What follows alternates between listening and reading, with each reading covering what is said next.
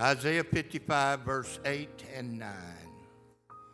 My thoughts, they're not your thoughts, and neither are your ways my ways, saith the Lord. For as the heavens are higher than the earth, so are my ways higher than your ways, and my thoughts than your thoughts. Your pastor so eloquently said it when you can't trust God, or when you can't track God, you got to trust Him.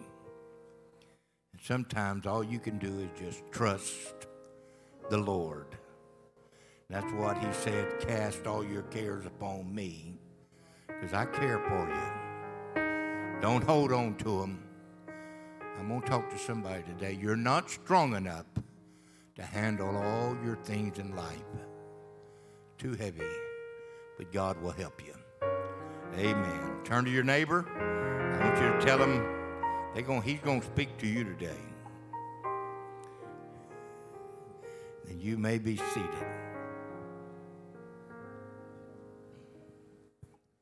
Now, for the next few minutes, I'm going to be very plain. I'm going to be very honest, transparent. And um, I, Pastor may, you may wonder, where did that pastor get that guy?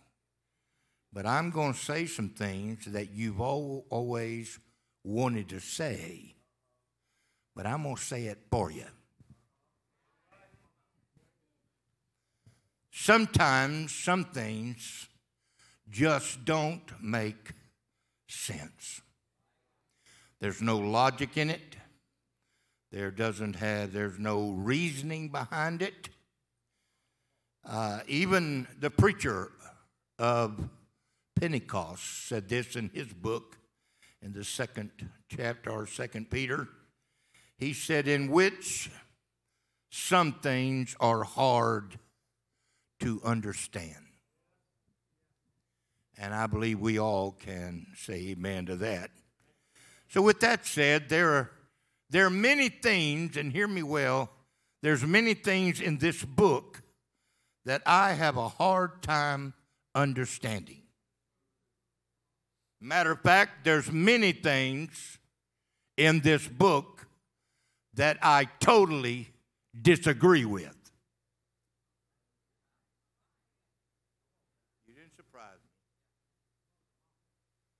Now, I'm not saying God is wrong, and I'm not saying the book is wrong.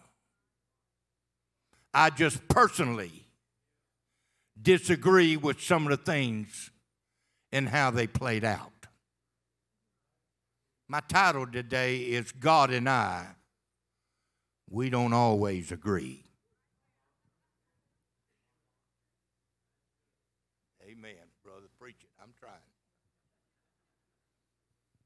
Now, let me just, uh, for introduction's sake, kind of share some things that I, I, I, I don't see uh, why it played out like that or why God even, you know, uh, treated things this way. Uh, you can go to Joshua chapter 7, and you'll read about a man by the name of Achan. Uh, he stole uh, a uh, piece of silver that was worth about $57.10. He stole a wedge of gold and he stole a robe. To which God said, I want you to stone the whole family. I want you to kill his daughters, his sons, his cats, his dogs, his sheep and his cattle. And when you get finished killing them, I want you to burn all of them. Now, that's pretty tough punishment. Maybe jail a few weeks or days or years, maybe prison for life, but kill them and then burn them. Matter of fact, punish Achan if you want to, because his wife and his kids and his daughters and his animals They didn't steal anything. Now, I disagree with God the way He handled this. God and I, we don't always agree. And what about the first chapter of Job? In Job 1 6, the Bible says, this is the new translation, one day the members of heavenly court, they came to present themselves before the Lord. Now this is the angels have to check in with God. And the accuser, Satan, he came with them. Now what's this? And the Lord said unto Satan, What are you what have you been doing? And Satan says, Well, I just been taking a stroll through the earth, just walking up and down in it. Verse 8. And the Lord said unto Satan, Hast thou considered my servant Job? Can you believe that? Now, I don't know about you, but I don't need the Lord sicking me on the devil. I don't need him reminding the devil about me.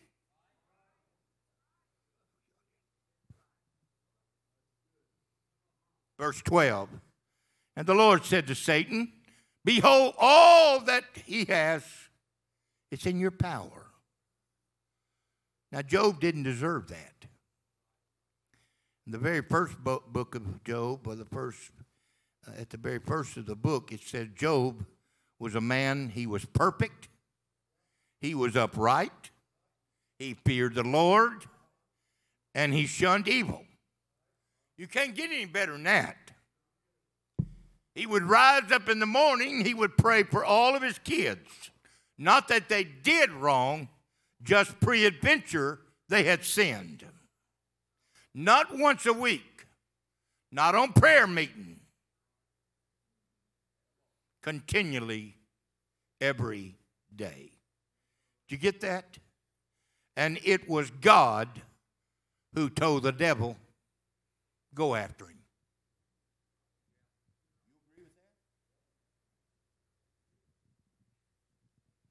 What about what happened to Lot's wife? Now, folks, all she did was look back. She didn't go back, she just looked back. If that be the case, I'm in trouble. I think somewheres in this book it says that no man having put his hand to the plow and looking back, that we're not even fit for the kingdom of God. Can I ask you a question? Don't raise your hand. Have you ever looked back? Got a lot of salty people in here. What about this? Do you know who God said was the wisest man on the earth? Solomon. I disagree with that. Any guy that's got 700 wives and 300 girlfriends, he's not too smart.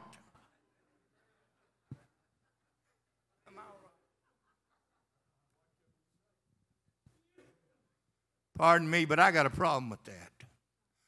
I got a problem with the man that God called a man after my own heart. Now, come on, folks. This guy had some problems. This fella had some behavior blemishes. He was a peeping Tom. He was an adulterer. He was a stealer. And he was a murderer.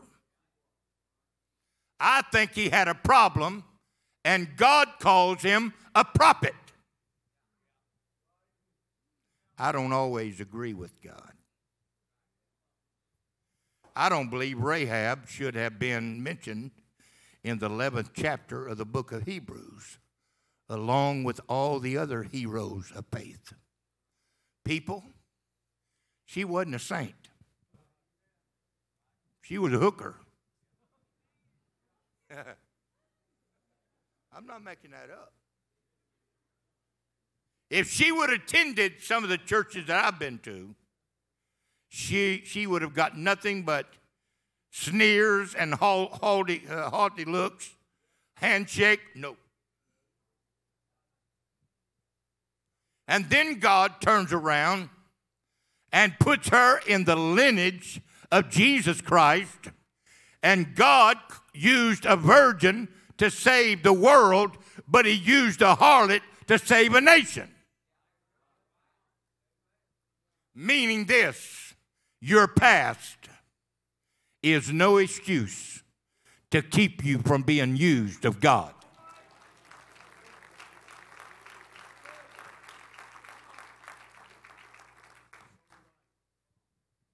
What about Jacob? You think, think about his title. The Lord says he's going to be a prince and has power with men and God. Now, I don't get that. He deceived his brother and his daddy, and he turned around getting an inheritance blessing. He's given the priestly rights to the family, and God named a special nation after him called Israelites. And then he gets in the lineage of Jesus Christ. Now, I personally believe that Jacob had a problem. Because any man that would stay home and cook than go deer hunting, I got a problem with him. He probably wore a pinky ring and probably wore skinny jeans. I don't know. I don't know. But God and I don't always agree. I don't believe it was right for Moses to miss the promised land. He got a job he didn't ask for, trying to lead people to a place they didn't even want to go. He performed miracles, he received commandments, but all he did was lose his temper. Has anybody ever lost their temper? and he missed the promised land. I don't believe that God should have made Isaac marry somebody he'd never seen before.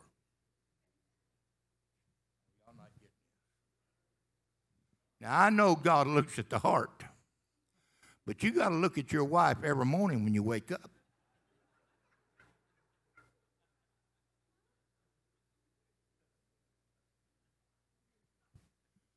Hosea was a prophet, and God commanded him to take an unfaithful woman as a wife. Hosea 1 and 2, and the Lord said to Hosea, Go, take unto thee a wife of whoredom. And her name was Gomer. Her middle name was Pa.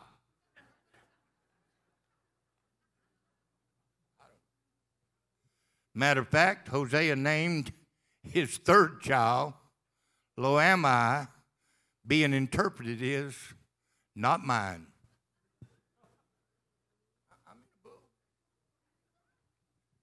She finally left him, thank God, in Greyhound. And, and then after she was gone a while, then God told Hosea, go back to town to the flea market. They're having an auction over there and buy her back.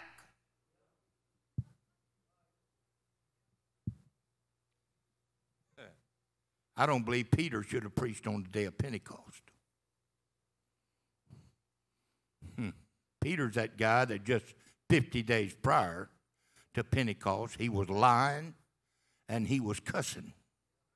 Just a little over a month, and he was denying the faith, and God turned around and gives him the keys to the kingdom. Now, if he'd have came up in a church that I came under, He couldn't get, he couldn't take communion for a year. He couldn't get on a platform for a year. He couldn't sing for a year. He couldn't teach a Sunday school class for a year. All he could do was mow the church lawn and pay tithes. They never did take it paying tithes away.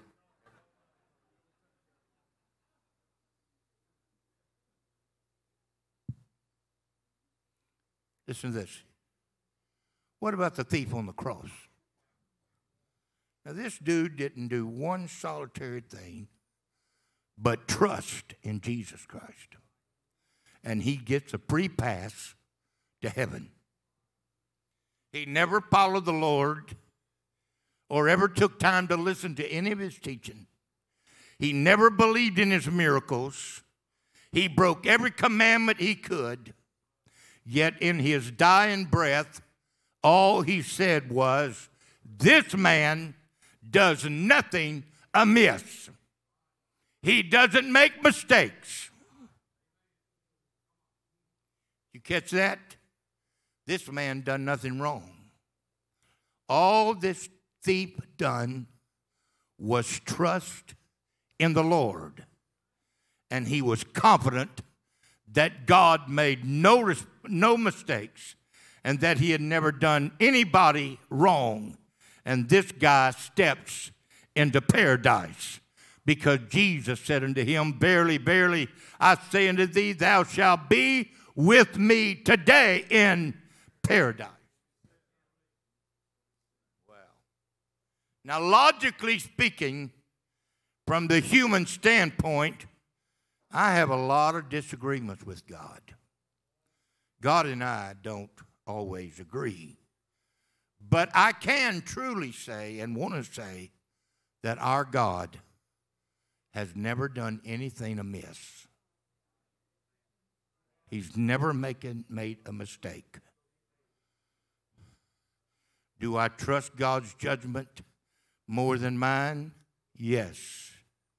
Because our God has done nothing amiss.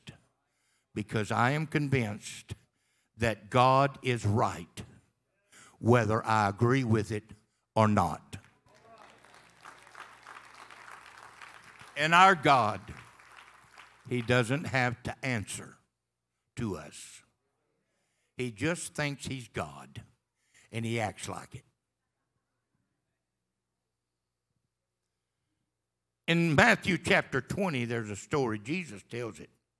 The kingdom of heaven is like a man that is a householder. Jesus is speaking now, he said, The goodman of the house says, Whatsoever he does, it is right. Whatever happens, he's right.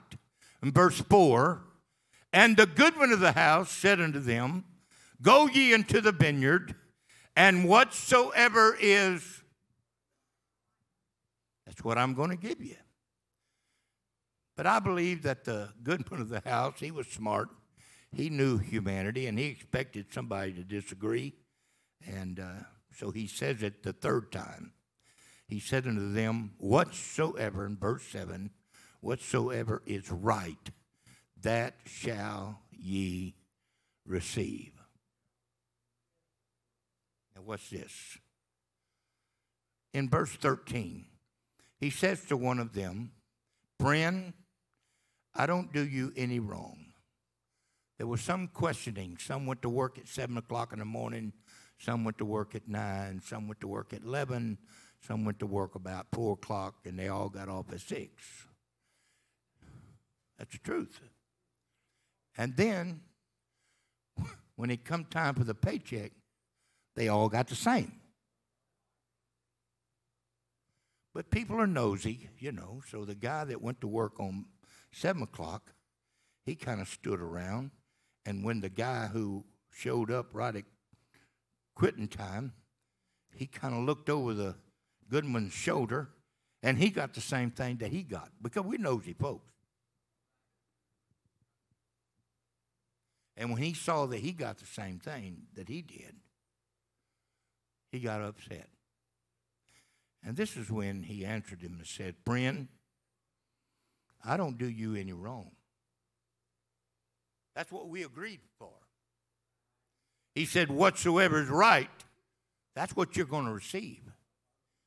Now, listen, you and I may never see the logic in things, and we may never see the reasoning behind things, And it doesn't always make sense.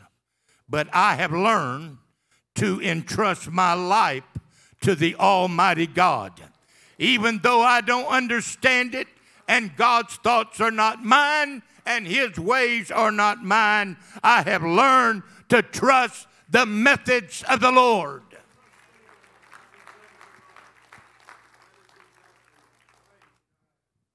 Romans 8. And we know that all things work together. All things work together for good to them that love God and to them that are called according to his purpose. Life is full of challenges, and life will test your faith. I'm preaching to somebody right now. And I just want to say bad things happen to good people. Several years ago, there was a hurricane. We live down by the Gulf, and so uh, and so hurricane come through there, and I'm telling you, it just tore us up. And just a big old oak tree you couldn't put your arms around fell right through our house, and it was a mess. And and so it devastated us, and and so uh, we had to live in a motorhome for a long time. And so Brother Merle Ewan, he was in Lake Charles. They got also they got hit pretty hard too. And so Brother Ewan called me. I'll never forget. And he said, "Well, Bub," he said, "How did y'all fare the storm?" I said, Brother Ewan, I said, man, God was good to us, but I said, I about lost my home and uh, it looked like a, just a, a tornado or bomb went through my yard. And, and he said, Well, Bub, we prayed. We got in the living room and prayed for that thing to go around us. And, Bub, that thing just went all around us. Didn't come mess up nothing. We just had to rake a few leaves. That's it. I prayed. I asked God for it to go around too but it didn't. Not hearing me. Matter of fact, I had to go buy some groceries, and so I got myself a little cart, and I was in there and picking up a few little things, and I finally got in line, you know, and there was a lady in the front of me, and then a lady checking out, and I was right here, and this this lady in the front checking out, she turned and asked this one right here. She said, uh, well, how did y'all fare the storm? She said, Oh, our, our family got right in the middle of the living room and we prayed for that thing to go right over us. She said, We wasn't even touched. I grabbed my buggy.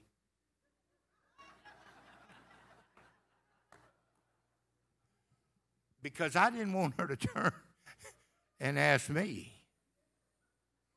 Aren't you the preacher? Yeah. How's your house?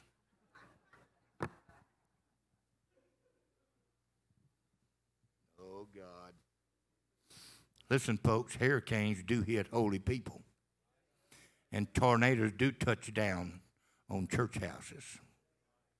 But you can rest assured that whatever God allows, it is right for our God doesn't make any mistakes. You're not going to see the logic in it, you're not going to see the reasoning behind it. But God knows. There's a song that we used to sing years ago, and we'll understand it better by and by. But I'm convinced that when we get into heaven, we won't care what happened. We're just glad to be there. Because whatever is right, that is what God is going to give to us. He said in Isaiah 55, My thoughts, they're not your thoughts, and neither are your ways my ways, saith the Lord. And as the heavens are higher than the earth, so are my ways higher than your ways, and my thoughts than your thoughts. Listen to the man after God's own heart. he said in 2 Samuel, The Lord is my rock and my fortress, and he is my deliverer. He is the God of my rock, and in him will I trust. 2 Samuel 22, as for God, his ways are perfect. His, the word of the Lord is tried. He is a buckler to them that trust in him. For who is God save the Lord? And who is a rock save our God?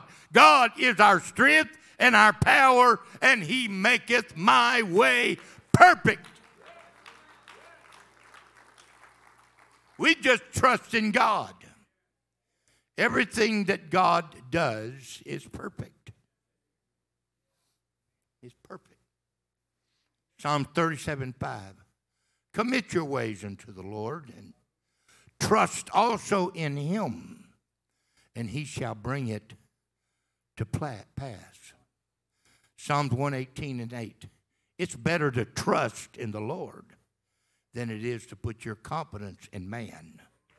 Psalms 125 and 1 They that trust in the Lord are going to mount up Zion, which cannot be removed, but abideth forever.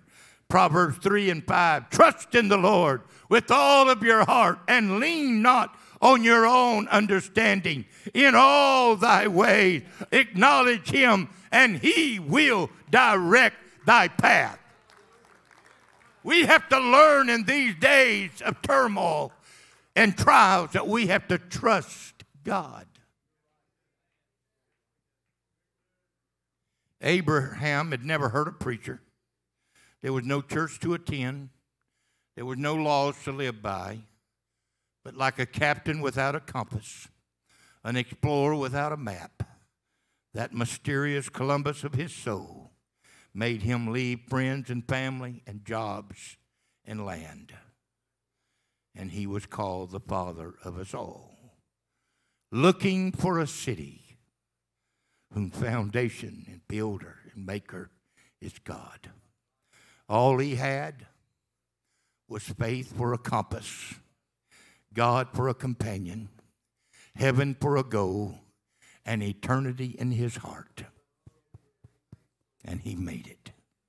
Psalms 2 and 12 Blessed are all they that put their trust in the Lord. Now, let me, uh, this is free of charge. This won't cost you nothing here. We can trust our kids, our children, our babies to daycare workers, and we don't even know them.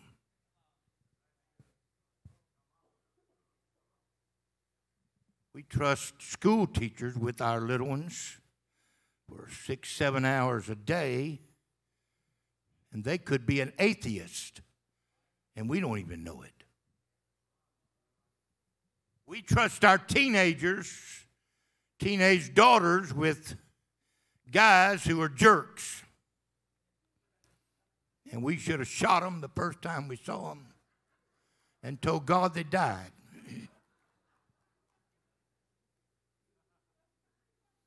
We trust our hearts with surgeons that they may be on meth. And we eat at restaurants. We don't even know who the cook is. And we don't even know what the kitchen looks like.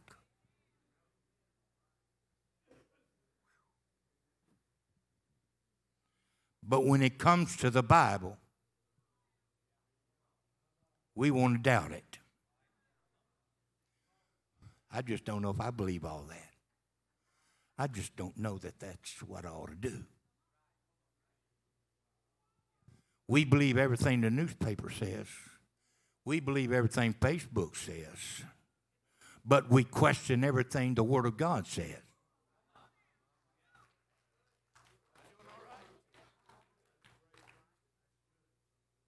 we'll go into a town and and uh, we're looking for a convention center and and uh, we don't really want to ask nobody, but sometimes you just lost and you need to get there. And, and so, you know what we do? We, we see this guy on the corner, and, uh, and we stop and said, Do you know where the convention center is? Oh, yeah, I know. And that cat's so drunk, he don't know the difference between a street light and the moon. And he just kind of You go that way.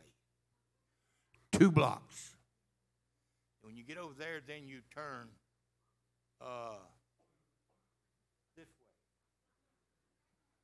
And you go two blocks, and it'll be on your right. You know what we do? Drunk as a skunk.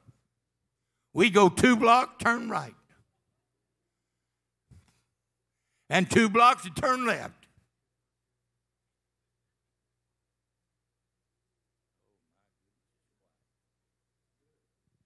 But we hesitate when the man of God comes to the podium. And he said, I heard from the Lord last night. And this church is going to go here. We're headed in this direction.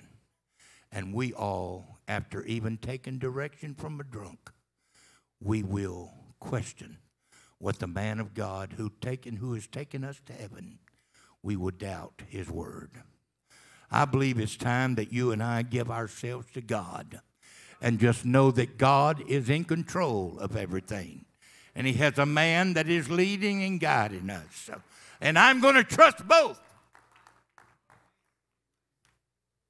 Heard the story, and you probably heard it about the battleship that was coming into inland waters. And there was a bright light that was in their path, and it uh, bothered the captain. And so he told the guy on the radio, he said, I want you to radio ahead and, and I want you to tell that ship to move over to the right a few clicks. And, and so he did. And when he got back, he said, What'd he say? And he said, uh, He didn't say anything.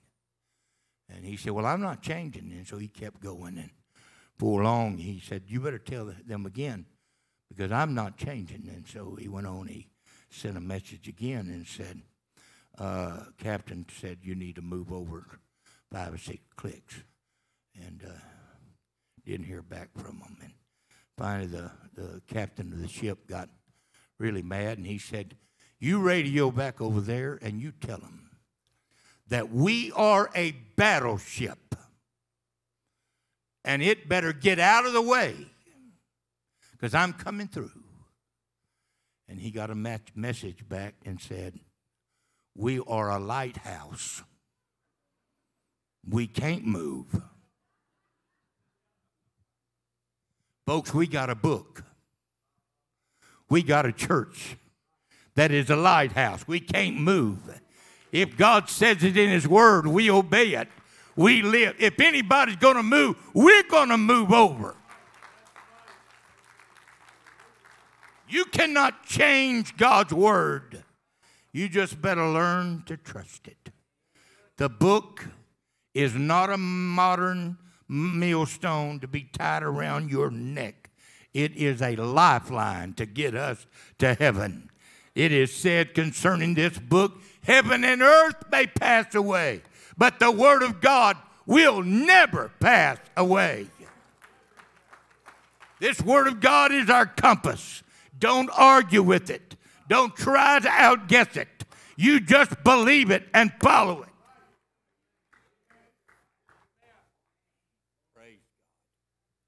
Listen to the conclusion here of Job, Job 33 and 13. Why dost thou strive against him, God? For he giveth not an account of his matters.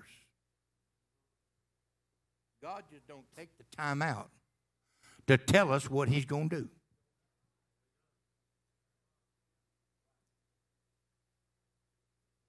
Some of you today, you may have lost a loved one and questioned God. You may have went through a divorce and wondered why. And you may have had a miscarriage and it may break your has broken your trust with God, and you may have had a spouse or a child that's been lost to accidents or so forth. Just about four or five months ago, I lost my son and my pastor. Some of you probably already know, and thank you for praying. My son committed suicide. I never was so devastated in my life. And the wife and I are still stepping softly through this. But I shared a few things with your pastor. God has been there with us all along the way. Did we question?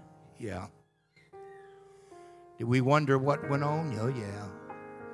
I still got a lot of questions that are not ever going to be unanswered. But I want to tell you one thing I found a peace of God and hope in the Lord when I learned to give it to Him.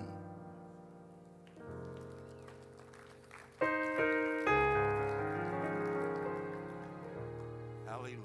Whatsoever is right, that's what God's going to give to us.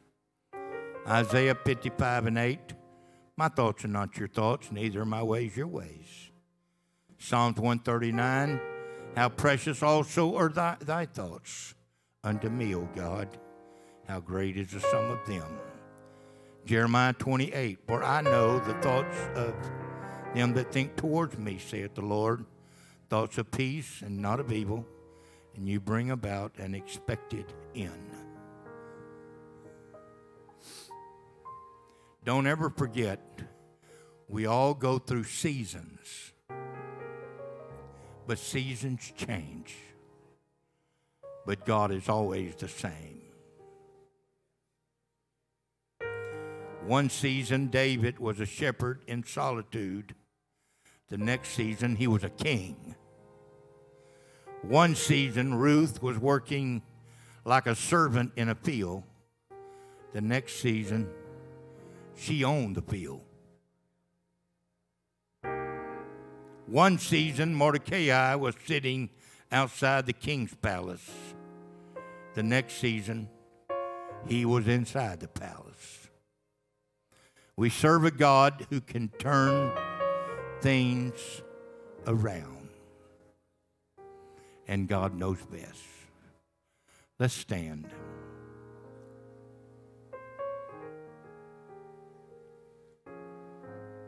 If you've lost a loved one, and I don't want to embarrass you, I stood here and I shared my heart.